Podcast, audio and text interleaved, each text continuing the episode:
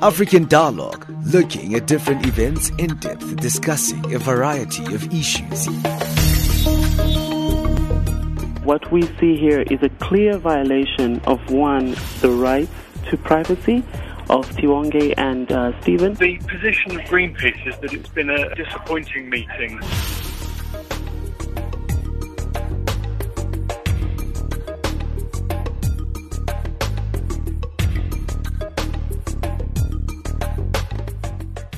Well, you are listening uh, to African Dialogue. Remember, we come to you every day from Monday to Thursday at 1100 hours Central African Time. You with me, Benjamin Mushatama, right here on Channel Africa, your gateway to Africa and the voice of the African Renaissance. If you're listening to us on shortwave, uh, on the frequency 9625 kilohertz on the 31 meter band to Southern Africa on DSTV on Channel 802. Well, today on our program, we'll be looking at the Africa traditional medicines. Uh, have we made a way forward in that regard? And what still needs to be done to actually see traditional medicines to be taken seriously, not only on the African continent, but also internationally? So we'll be looking at that since yesterday it was um, Africa Traditional Medicine Day. But before we get into that, and Musa is standing by to give us our news.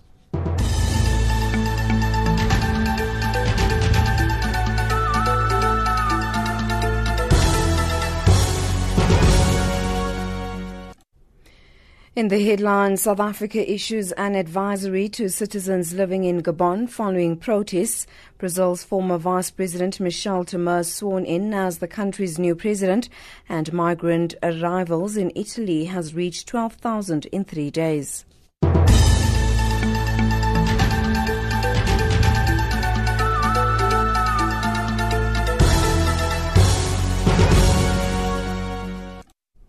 A very good morning to you, I'm Anne Musa. South Africa's Department of International Relations has requested South African citizens living in Gabon to stay indoors. This after protesters set fire to Gabon's parliament building when President Ali Bongo was declared the winner of Saturday's presidential poll. Thousands of people took to the streets after the announcement and accused government of stealing the election. More than a dozen people have been admitted to hospital, six of them with bullet wounds. The wounded say they were shot by security forces. The defeated candidate in Gabon's presidential elections, Jean Ping, says two people have died after security forces attacked his headquarters in the capital, Libreville. The SADC summit of heads of state and government has concluded in Swaziland.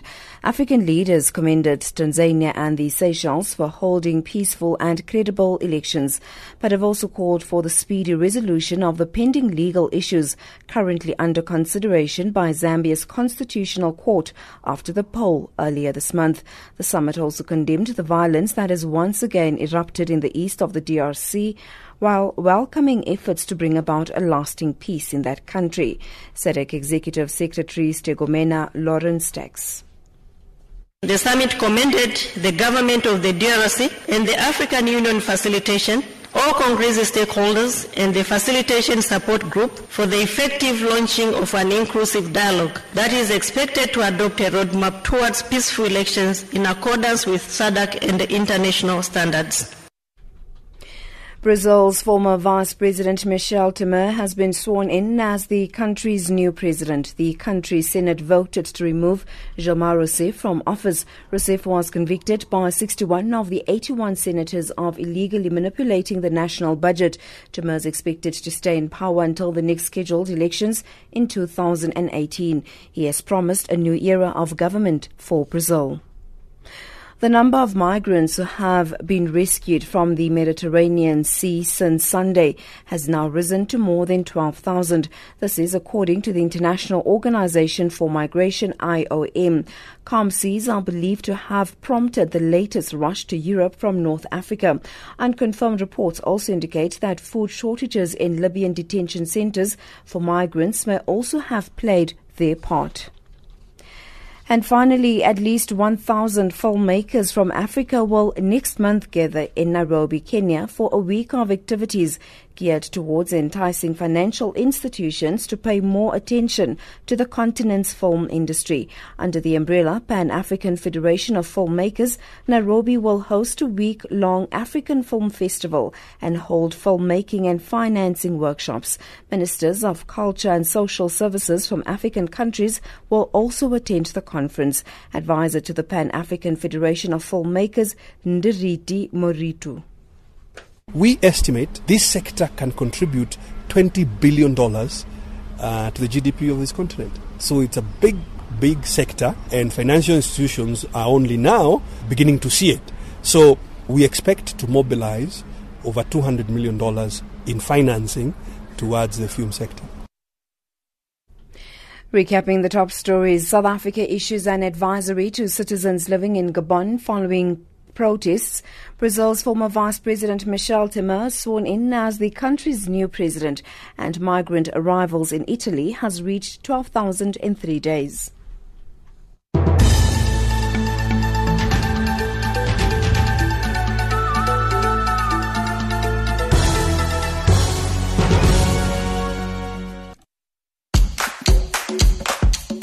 From the 15th of August, join Channel Africa at 900 Central African Time from Monday to Thursday every week for the book reading.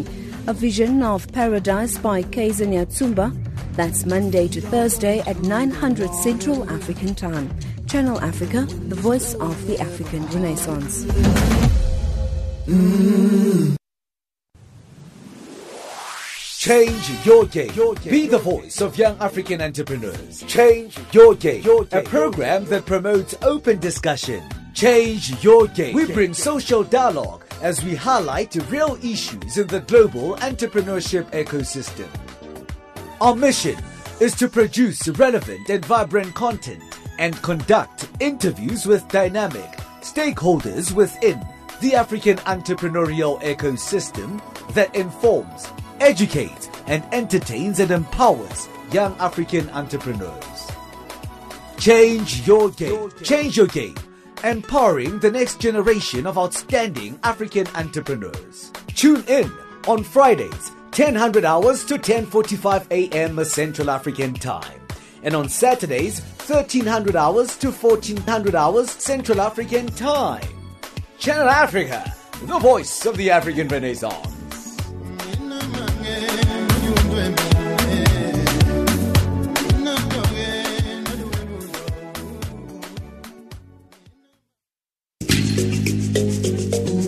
This is Channel Africa, South Africa's official international public radio station on shortwave, internet, and satellite. My name is Sipho Hotstix Mabuse, a South African musician and an African artist for that matter. You are listening to Channel Africa, the voice of the African Renaissance. Pambi.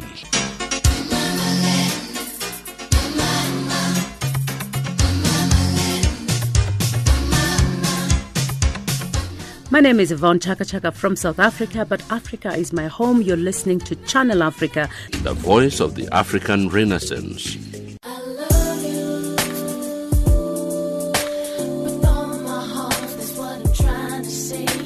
My name is Habida, an African artist from Kenya, and you're listening to Channel Africa, the voice of the African Renaissance.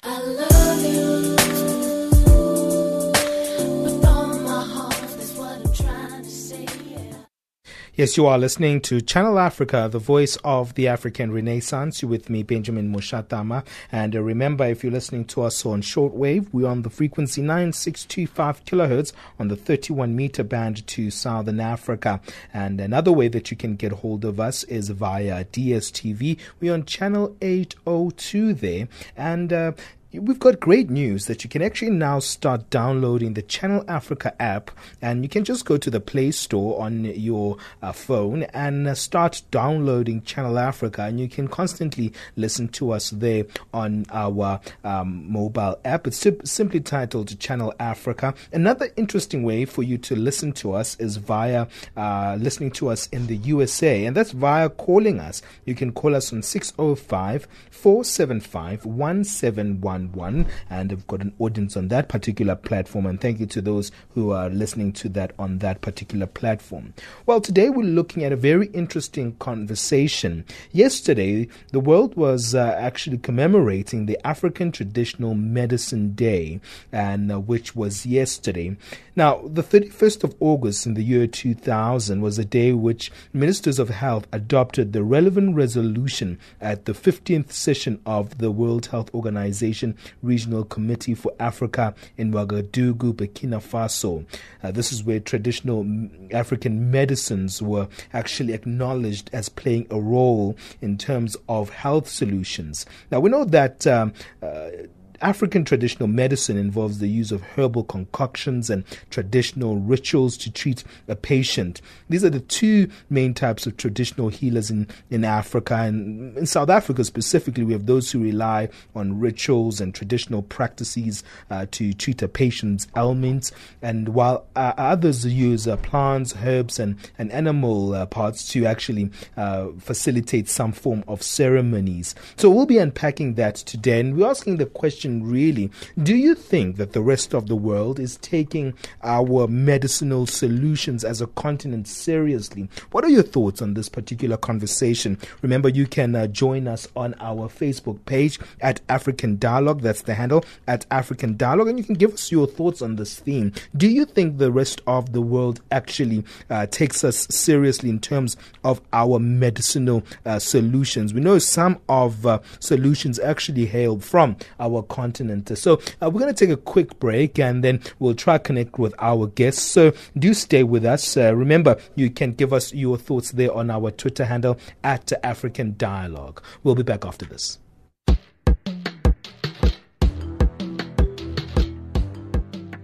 Good news for listeners in America.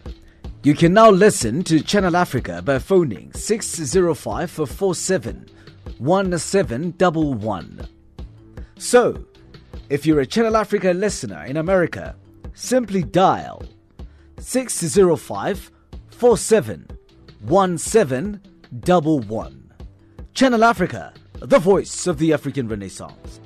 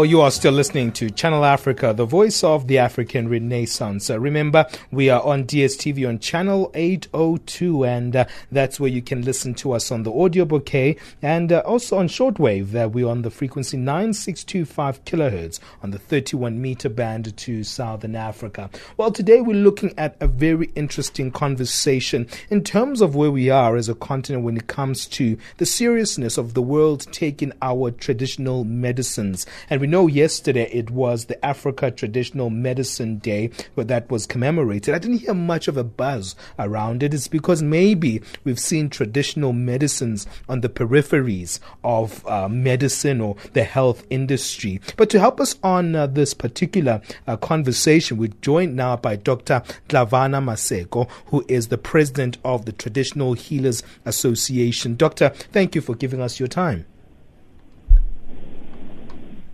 Dr. Maseko, are you there with us? Yes. Hello? Uh, fantastic. I can hear you. Can you hear me clearly, Dr. Maseko? Uh, hello?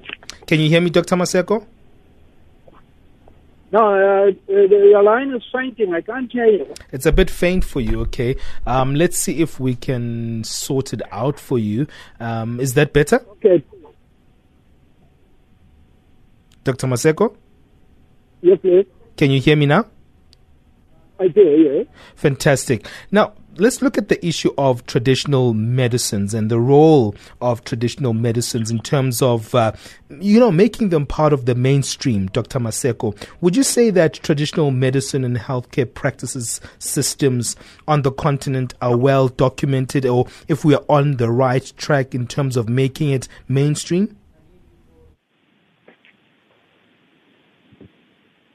Oh no, we're struggling with these lines. We're going to go for another quick break. I don't know what's going on with our lines today. We've been struggling since the beginning of the program. I apologize to you. But if you're with us uh, on social media at African Dialogue, you can give us your thoughts on what we're talking about. Uh, do you think that the rest of the world is taking Africa's medicinal solutions seriously? Give us your thoughts. Remember, you can uh, uh t- tweet us there at African Dialogue. I'm going to see if we're going to sort out these lines and uh, take things forward. Uh, let's say a quick break and then we'll be back. Across the globe, every second, there's always a breaking story. Joy for Channel Africa Radio in Ethiopia's capital, Addis Ababa. For Channel Africa, I'm Lilian Strobach reporting from the ICC in The Hague. Reporting for Channel Africa, I am Hilda Kekeloa in Zambia. Our cutting edge and hard hitting journalism leaves no stone unturned, giving you the whole picture every time. George Muhango Channel Africa, Blantyre. This is Lansana Fofana reporting for Channel Africa from Freetown. Reporting for Channel Africa in Harare, Zimbabwe, this is Simon Muchemwa. Reporting for Channel Africa, this is Moki Kindzeka in Yaoundé. From an African perspective, listen to Channel Africa in English, Kiswahili, French, Silozi, Portuguese, and Chinyanja, informing the world about Africa. Ntakwana Ngatani in Mohale's Hoek, Lesotho. Reporting for Channel Africa, Mwai Gikonyo in Nairobi. Join us every day and know what is happening around you. Channel Africa, the voice of the African Renaissance. Well, yes, you are listening to Channel Africa, the voice of the African Renaissance. We apologize. I don't know what's going on today. We seem to be struggling with our lines, but we're going to try forge forward with the program. Let's see if we can uh, move to one of our guests, Pretty Lukhele, who is a um, traditional healer. Uh, Pretty, are you there with me on the line?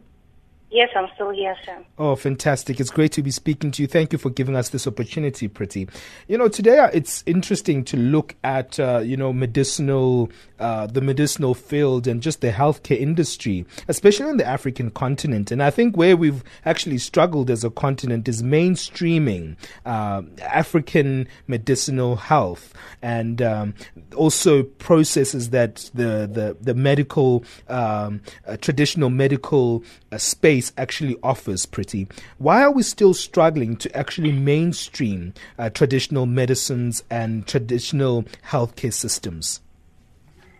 Okay, that's the one of the reasons why we are currently in the situation where we are now.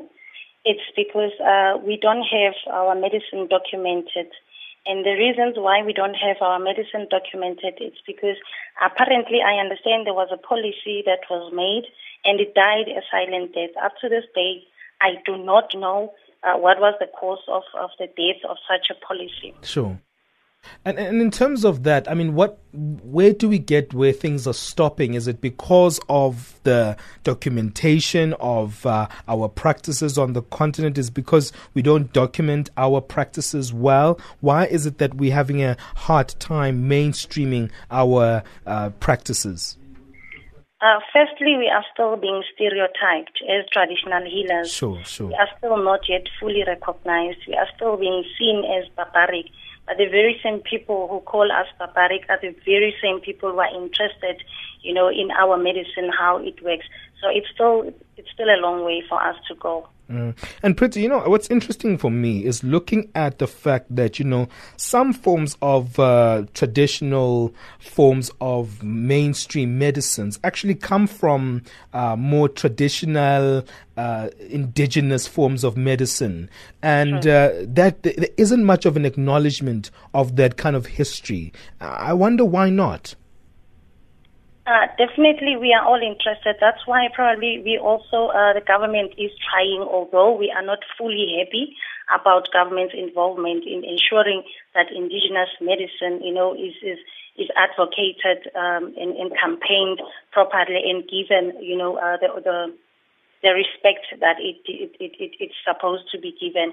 But for now, honestly, I must be honest with you, we are still very far from, we cannot, we're trying to pull our socks, you know, to be at par like companies such as Disprin. But the other problem is that um, we are being expected to give um, knowledge of our medicine, and yet in return, no one tells us of the royalty rights that we are going Sure. to enjoy. Mm. A company like Disprin, they were able to invent Disprin and they were able to avail such information because they knew that they, they will enjoy in the long run the royalty rights. So if now as a healer, I go ahead and give um, my, my information of indigenous medicine of what uh, types of ailments that I can heal or what types of ailments that I can regulate, will I be able to get my royalty rights? That's one of the barriers why we are sitting where we are currently. Hmm. Let me see if we can try get back to uh, Dr. Nhlavana Maseko, who we tried connecting with and we struggled with the lines earlier on. I think he's back on the line. Uh, Dr. Maseko is the president of uh, the Traditional Healers Association. Dr. Maseko, can you hear me now? Yes, please. Um, looking at some of the areas and challenges that uh, Pretty highlighted, Pretty Lukhele is a, a traditional healer as well. And we're just speaking about how sometimes, you know, traditional healers, it's still a taboo. And also some of uh, the uh, mainstream areas is because of the fact that there's still stereotypes. Uh, imposed upon traditional healers and also the fact that you know the programs and policies that have been you know, initiated through governments to be implemented are very difficult to cement, and sometimes they stall somewhere and somehow. And I don't know what are your thoughts around why it is difficult uh, making African traditional medicines mainstream and having that acknowledgement also from the mainstream healthcare industry. Hello? Dr. Maseko, I think we're still struggling with your line there. I'm not quite Hello? sure if you can hear me. Can you hear me, Dr. Maseko? Hello? Well, no, Dr. Maseko still can't hear me. So I'm going to stay with you, Pretty, and we'll st- see if we can uh, look at some other challenges in general. And it, in, a, in a general belief in medical circles that traditional medicines defy scientific procedures in terms of objectivity, measurement, you know, classification. Some people think because there's not enough research put into uh, indigenous medicines uh, that they do not qualify to be part of the mainstream. How do you argue around people who have those kind of thoughts? Uh, can you please repeat your question? I think I have somehow um, connected it with another question here in front of me. Yeah, I'm just uh, asking about in terms of that general belief that medical circles, some saying that you know, um, you know, medicines, traditional medicines, are not following scientific procedures, and some people say, well, you know, that doesn't actually work. We can't really um, mainstream indigenous medicines. How do you respond to those types of people? It's usually uh, people within um, the mainstream health industry who have those views. Okay. Now, uh, my question to those people is how can our medicine be coded and measured if there is no policy documented in the first place? That's the simple question. Mm, mm. If you want our medicine to be scientifically uh, uh, uh, uh, defined and to be measured, give us a policy, document one, and then we'll be able to give further details. Mm. And also, in terms of that formula, isn't it upon traditional healers and their associations to start this process? Because I don't think you can ask the health industry to actually facilitate it for you. Uh, definitely, the, uh, we don't expect, you know, the health industry to do that for us. But first, the first point of service would be we need to have a policy in place, and then we'll be able to unpack and, and deal later on with uh, the coding and the classification as well as measurement of our medicine. But first, we are saying let us have a policy because I'm sure that policy will also help to reduce the stigma and the stereotypes that we have. Because currently we have situations where, mm. for an example, I'll make an example. Mm-hmm. A person visits Mama Pretty and Mama Pretty gives uh, medicine for that specific uh, uh ailment that she you know, has diagnosed. Mm. And later on, she discovered that this person is de- uh, dehydrated and refers such a person to a hospital. What happens when a person goes to a hospital and then people are being embarrassed in front of other patients?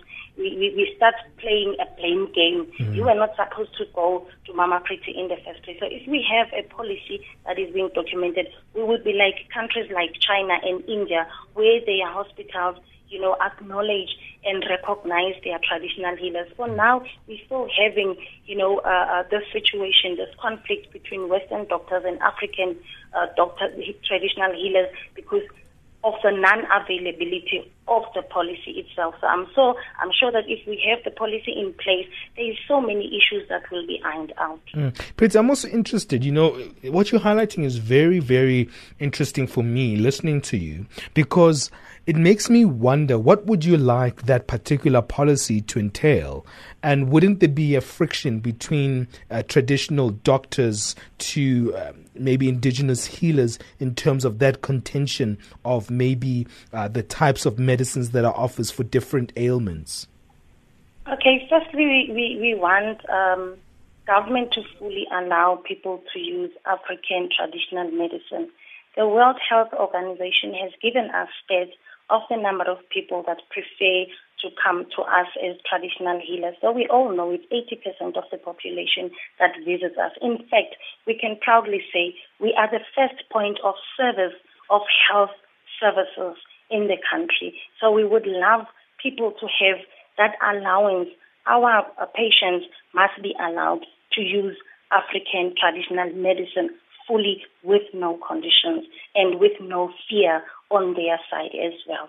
Mm. Well, this is so interesting, Pretty, and, and maybe I want to bring it back to our uh, listeners today. What are your thoughts around the conversation we have? You can go to our Twitter handle at Channel Africa, uh, at uh, African Dialogue as well, and uh, you can give us your thoughts. Do you think the rest of the world takes Africa's medicinal solutions seriously? Give us your thoughts there, or you can SMS us your thoughts on plus two seven seven nine six nine five seven nine three zero. We'll read them when we come back. We'll see if we can get to Dr. Maseko. We've been tr- struggling with the lines today, and uh, he's the president of uh, the Traditional Healers Association. We'll stay with Pretty as well because I think she's giving us interesting insights, and I'd really like to unpack it. And maybe when we come back, we can also speak about just some of the taboos and the stereotypes. Because myself, just as an ordinary contemporary young man who's used to like traditional forms of medicine, I, I, I don't know. I have this kind of uh, uh fear of going to any uh, healer healer, traditional healer, because of those stereotypes around it. Not because basically I've been taught otherwise, just because of the stereotypes, but also the stereotypes we're seeing in the movies and the sitcoms. It's a bit scary for me to just not go to my doctor and instead opt for an African uh, traditional healer. So, how do we work around those kind of uh, mainstream stereotypes? You're listening to Channel Africa, the voice of the African Renaissance, and uh, we're looking at uh, traditional medicine Medicine Day, which was held yesterday, and asking the question Do you think the rest of the world takes Africa's medicinal solutions seriously? Remember, you can tweet us at African Dialogue. We want to hear your thoughts and views. We'll be back after this.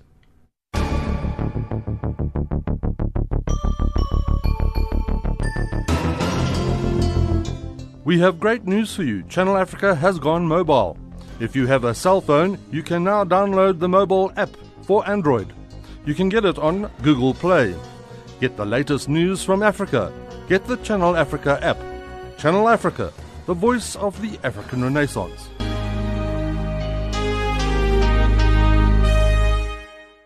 Yes, you are listening to Channel Africa, the voice of the African Renaissance. I'm Benjamin Mushatama. We're back in our Johannesburg studios here at the SABC today. We've been doing a couple of outside broadcasts, so it's great to be back inside and to be speaking about the topic that we're speaking to. Let me see one more time if we can try Dr. Maseko. Dr. Maseko, can you hear me now?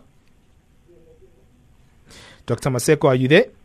Yes, please. Fantastic. I can hear you now. Now, earlier on, we were just speaking with uh, Pretty Lukhele, who's still on the line with us, about some of the challenges in terms of mainstreaming uh, Africa's medicinal solutions. And we're speaking about the taboos. We're speaking about uh, also the issue of slow legislation policies. And also, we were speaking about the fact that also uh, companies do not want to actually uh, give credit where it's due for some of uh, the indigenous knowledge that they've have received from uh, Africa itself and some of our uh, indigenous communities. Uh, why are we still having those challenges in 2016, Dr. Maseko? Oh, great. Uh, I think African traditional medicine is well used. 85% of the whole community throughout the whole world, they use African traditional medicine. And with WHO, uh, I've been uh, uh, uh, what call a member mm. working with other countries, you know, with the World Health Organization on sure. African traditional medicine, as mm. well as the OAU, African traditional medicine research. But up until now, there's no recognition of uh, traditional medicine. So we are up and I'm fighting with the government on how traditional medicine must be uh, recognized. But then the problem is, uh, in Africa, each and every country, they've got their own systems. And we can't come together, we, traditional health practitioners in Africa, and try and discuss about this. It's each and every country that has its own laws. That's the problem. Mm.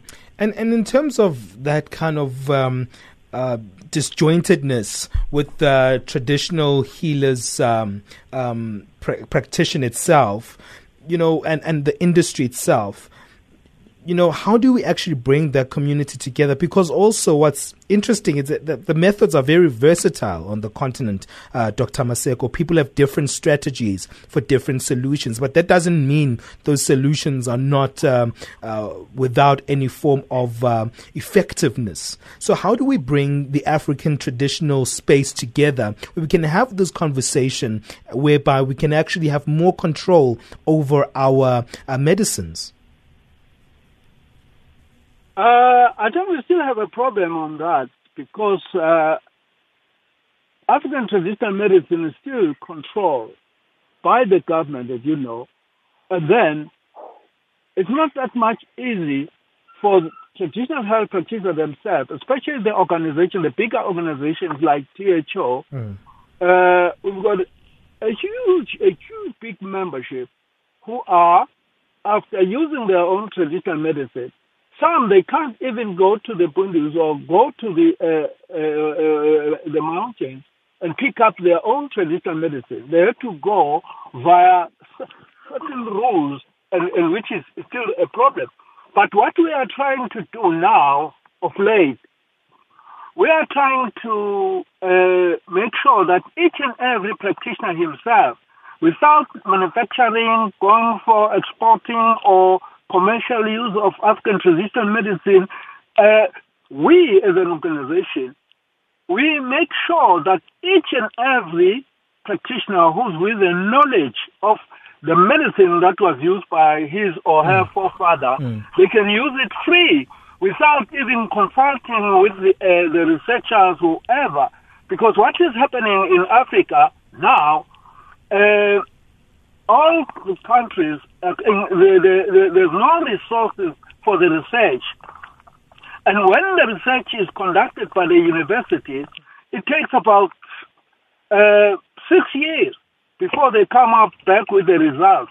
And when the results come, uh, the practitioner, the one with the knowledge, uh, had even, you know, forgotten about that. Mm-hmm. So it's where the problem is now. We are saying that why traditional health practitioners are not using their own traditional medicine that they've been used by their own forefathers. This mm. is what we want. Mm. Rather than taking the medicine to the university or mm. wherever uh, it's going to be taken for the research. Mm. That's interesting that you bring the issue of research, and I want to bring it back to you, Pretty, because I think uh, you know when you think of uh, traditional healers, they they're not necessarily scientists in in the conventional form. They could be scientists in a very informal way and through um, you know handing over of knowledge. I think that would be the more African form of uh, uh science of the, looking at science in that way.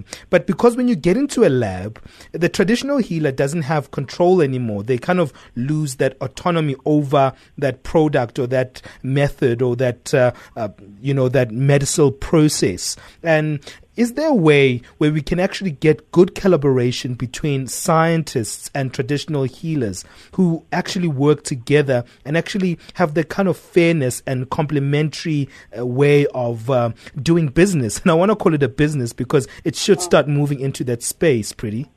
Yes. Okay, let me start by adding to the research that uh, Babun Kampana has indicated about the universities. There is something interesting that I need to indicate we as traditional healers need permission to go to a specific mountain for me to collect medicine that has been used by my forefathers. But the very same people that are giving us such regulations in their own backyards, they have planted medicine that we know that it's medicine that you know um, heals certain ailments. Mm. So in that area, I think real government needs to do a lot in that area. There is a problem there. And then when it comes to uh, collaboration, you know, I have a serious problem there. I'm sorry, maybe I might sound as political, but I'm definitely not. Look, um, we do have medicine that we know can heal, you know, and re- regulate certain ailments. The problem is we give our medicine and in return we don't get nothing. And the very same people that take our medicine go and make millions. They package it nicely and go out there and make millions. So if we collaborate, the condition here is as long as you are going to let healers be involved in the in the whole process. Because what's the point of the government wanting to micromanage? We are healers, but you want to tell us how to handle our um, our industry. This is our industry, so you will never be able to have a solution if you don't involve us. So we are saying to government, please don't manage us we want to tell you this is how we run things because currently everything is done by the government, the very same government who did not go through the initiation process. If the government went through the initiation process, then they are they can be able to tell me what to do. So I like the collaboration part that you have mentioned. Yes, if we collaborate, and government must really make sure that they involve healers. Mm. And, and Pretty staying with you before we wrap it up with uh, Dr. Maseko is the issue of, um, you know, like I was making an example of myself. I've never been to a traditional healer because I don't have much knowledge of it because we now used to Western forms of uh, medicines. But sure. what's, what's interesting is I've got my own stigma and I have my own stereotypes in my own head because of just the way things are and what we've seen on, on TV, Bodli Silo and all these things and we always kind of um, we've made we've made um, traditional healing such a taboo and we stay away from it. How do we educate people like me who are very kind of contemporary or were never kind of exposed to that kind of a thing? And there's a lot of black people, let's just be honest, who don't know a lot about uh, traditional healing. And uh, how do we actually remove those taboos that have been built over time? Even if today, when you watch both generations, you still see those stigmas of uh, traditional healers and sangomas and inyanga still portrayed by us black people themselves. You know, honestly, I must be honest with you, the stigma is there everywhere. HIV people are being stigmatized. So in my um, in my view, the stigma is for ignorant people. So if you are ignorant, you will stereotype, you will say all sorts of things. But if you are not ignorant, you will learn. I think the best would be instead of stereotyping and, and, and stigmatizing sure. traditional healing, mm. try and learn and try and get an understanding as to where traditional healers are coming from. For an example, um, traditional medicine, indigenous medicine is very old, older than hospitals that we have. Because before hospitals, how did our forefathers, you, you should, that should be a starting point. How did they survive then without hospitals? The very same medicine that we are stigmatizing today. Mm, mm. And, and, and, and how do we how, how do we teach people as well? How do we break that stereotype? Because I could take that responsibility, but the next person wouldn't care. I think we also need a process where we people are being taught about it. Don't you think? I think. Mm. But then first we start with the government. There mm. is a joke that is being made by the government um, we are being given a theme to commemorate the African traditional medicine, but the very same government who gives us a theme doesn't give a budget. That's that's really a joke to me because mm. how do we advocate? How do we teach people sure, sure. if we do not have the budget for it? So, which means information will never reach the right people. People like you who want to understand what is going on with the industry will never, we won't be able to reach you because we don't have funds to mm. be able to mm. advocate our tradition. Mm. Dr. Maseko, it's very interesting what where we are right now because I remember even before my grandmother died, uh, she had a cactus plant outside and she used to she used to drink it and uh, for anything she used to say it cleans the stomach and now it's it's a knowledge that all of us we still have that cactus plant outside my grandfather grandmother's house and we actually drink from that we drink that we put it in water we leave it there to simmer just just how she taught us and it's kind of a knowledge that I even took upon myself I even drink it now and then myself if I want a very uh, clean face as as I'd like to tell my mom but um, it, it's fantastic to know that these knowledges and these things are so much uh, peripheral and, and to put them in the center and to remove the stigmas, it's still going to take us time looking at the challenges that Pretty just highlighted. Hmm. Uh, I think we all come from the animal kingdom. Uh, each and every uh, culture, they've got their own uh, traditional medicine that they're used by their forefathers.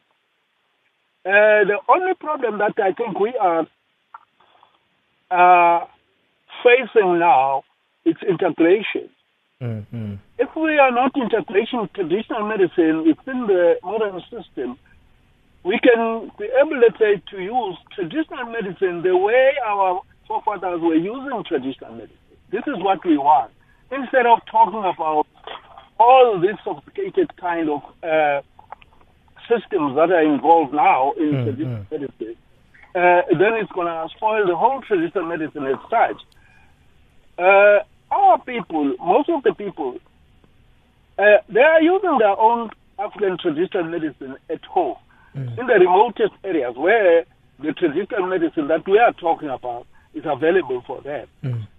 And when you go for a, a pharmaceutical industry, then it's something else because you commercialize the whole uh, uh, uh, uh system. Mm. And then it's where the problem is with the modern system.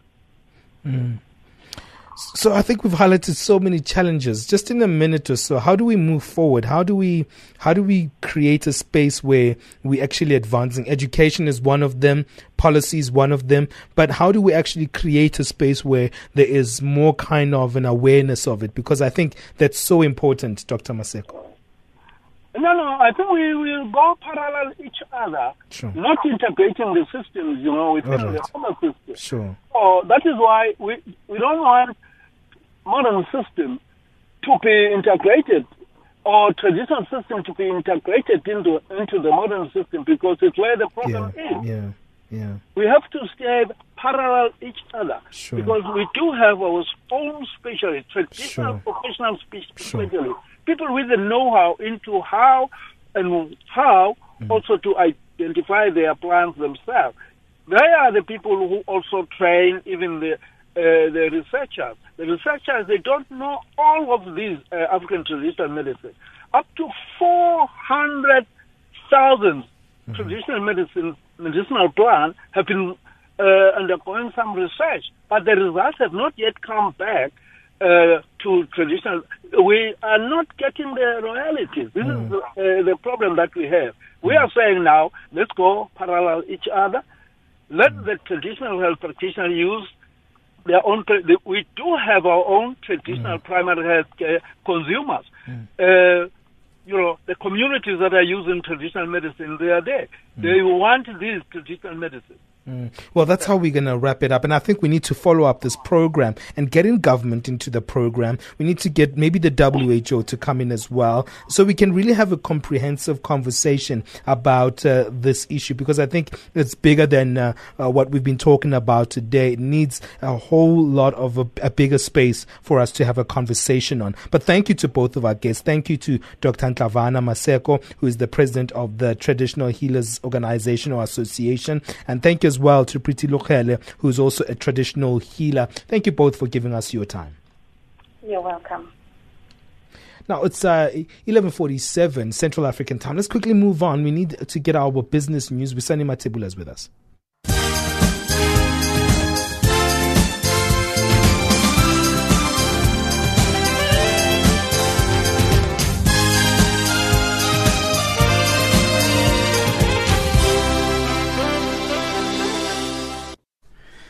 Thanks, Benjamin. Good morning. Mozambican President uh, Filipe Nyusi has uh, appointed an IMF official, Rogerio Lucas Zandamela, as central bank governor to replace Ernesto Gove, whose term has ended. The appointment comes as Mozambique is battling to restore the confidence donors as it uh, grapples with a spiraling debt and financial crisis that has rocked the economy of one of the world's poorest countries. Zandamela is currently head of the mission to Djibouti and Somalia for the IMF. The International Monetary Fund is demanding an external forensic audit of Mozambique's public debt after a scandal over more than a billion US dollars in secret loans. And Africa's biggest economy, Nigeria, is officially slid into recession for the first time in more than 20 years. This as the Statistics Office announced a further contraction in the second quarter of the year. Sihle Zuma reports. The Nigerian Bureau of Statistics says gross domestic product contracted by 2.06% after shrinking 0.36 in the first quarter. A slump in crude prices, Nigeria's mainstay, has hammered public finances and the naira currency causing chronic dollar shortages. South African analysts are weighing in on future growth decisions say investor confidence in the government's ability to properly manage state-owned enterprises could further decrease. Future Growth, one of uh, South Africa's biggest asset managers, says it plans to not only do business with state-owned enterprises with credible management acting in the best interests of its companies. It has announced on Wednesday that it will temporarily stop lending money to six of the country's largest state-owned companies, including parastatals, Eskom, Transnet, Sanral, the Land Bank, the IDC, the Development Bank of Southern Africa. Wits University professor Tshepo Mongalo says other investors will now be on alert. Because future growth is actually setting an example here to say that we will not tolerate investment in companies that we are not sure whether they will follow corporate governance principles. This will obviously put other investors on alert to say if we see the talk about the introduction of the Presidential Council to oversee uh, state-owned enterprises being established, then we don't know how the decision-making processes within SOEs is going to be. And this may actually lead to others actually following suit. It's a serious corporate governance misstep, if I were to put it that way, to see the presidency establishing a council that will oversee state-owned enterprises when we know what is best corporate governance principles. On the other hand, chairperson of the South African uh, Power Utility, uh, Eskom, uh, Ben Ngubane, says municipalities have to take bigger responsibility in curbing illegal electricity connections. He's called on MPs and other public representatives to play a role in discouraging illegal connections. The municipalities are the retail arm of the electricity supply chain. So a lot of responsibility rests with them to see to it that the money is collected and transferred to Eskom and to see to it that there is rule of law in terms of these illegal connections. I would plead with public representatives like parliamentarians, councillors, legislators in the provinces to really spread the culture of not being destructive with state assets. Because these inyoga are very destructive to the grid and this is a national asset. Financial indicators now the dollar trading at uh, 14.54, South African rands at 10.64, Botswana Pula at 9.47, Zambian Kwacha also at 0.76 to the British pound and 0.89 against the euro. Commodities gold $1,308, platinum $1,050 per fine ounce, Brent crude oil $47.15 per barrel. That's your economics news.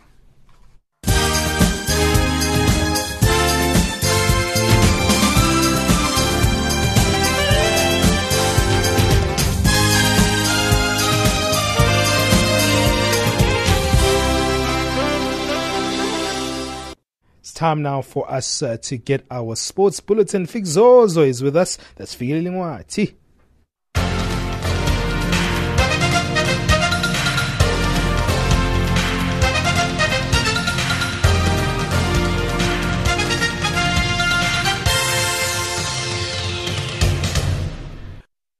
Our sports update this hour, it's Paralympics first. One of South Africa's great stories in the 2016 Paralympics will be that of veteran athlete Ernst van Dijk, who will be competing in his seventh Paralympics since he began at the Barcelona Games in 1992.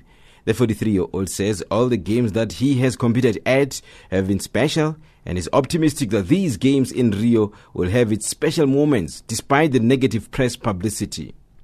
I was 18 when, I, when we went to Barcelona for the first time, and it was a really special experience. And every one of them, you know, besides besides Atlanta in '96, has been a very special Paralympics, and it's been really great. And we've been building and improving. And um, I look forward to Rio. The ticket sales I've picked up. It looks like we'll have we'll have decent you know decent seats full, and it'll there'll be a good atmosphere. It will be a South American atmosphere, and it's it's very different, you know, from Europe or from Beijing, you know, when we were in China. But I think it will be good. And in cycling news, teams to participate in the annual 2016 Tour du Rwanda International Cycling event have been unveiled. For the first time, Rwanda will be represented by one national team and two local clubs. The organizing committee has set the 13th to the 20th of November 2016 as the official date for the 8th edition of the popular cycling race. Rwanda will be represented by the national team, Club Benediction of Rubavu, and Sports Club Friends of Rwamagana. Previously, Rwanda was fielding three national teams Akagera, Karisimbi, and Muhabura. Rwanda Cycling Federation FERWACY Permanent Secretary Emmanuel Murenzi says the change in tactic to have two local clubs and one national team will help the teams to gain a lot in competition. The new teams include Dimension Data for Qhubeka of South Africa, Kenyan Riders Down Under of Kenya, Sharjah Cycling Team of United Arab Emirates, and Cycling Academy Team of Israel. And the top Zimbabwean wrestler Herbert Mururi is unfazed by the Herculean task which lies ahead of him in the biannual World Belt Wrestling Championships in Kazakhstan from the 2nd to the 9th of September. The fighter, who is only Zimbabwean to contest in the Premier World Championships, will compete in the open category of the Arisha style. He was elected to represent the country by a respected grading panel at a seminar in Cape Town, South Africa last year. Mururi says he's determined to put Zimbabwe on the world wrestling map, and Zimbabwe Wrestling Federation Secretary General Tapiwa Masiniri appealed to the corporate world to partner the sport.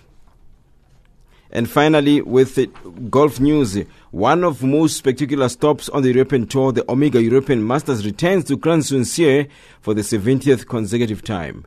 Mark Tompkins reports. Defending champion Danny Willett managed to hold off the attentions of Matt Fitzpatrick to win by a shot last year, and they played together on the first two days and are joined by fellow Ryder Cup team member Andy Sullivan in a group that's sure to attract big crowds. Lee Westwood won here back in 1999. He'll play with another former winner, Alex Noren, who tasted success here seven years ago. Other notable names in the field this week include Miguel Angel Jimenez, who appeared every year from 1989 to 2014. Chris Wood, currently seventh in the race to Dubai standings, and Thongchai Jaidee, who heads up a big Asian tour contingent in what is now a co-sanctioned event. This unique tournament brings its own challenges on the Seve redesigned course, and with the fantastic views, the next four days will not only be a great test, but a great spectacle for the large crowds expected. That's your sport at this moment.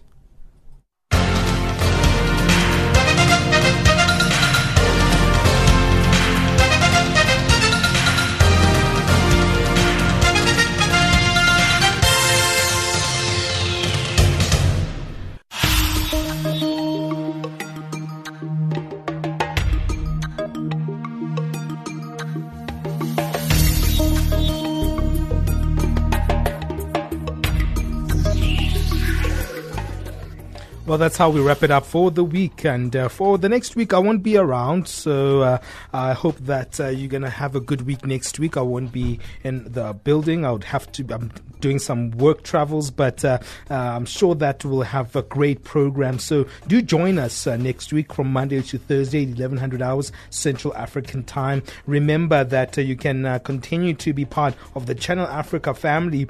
Join us at Channel Africa 1 on our Twitter handle. That's at Channel Africa 1, that's the numeric one at the end, or at African Dialogue. Or you can uh, join us on Facebook. We've got a Channel Africa page there, simply titled Channel Africa. Well, from me, Benjamin Mushatama, until next time, which will be in two weeks' time, God bless.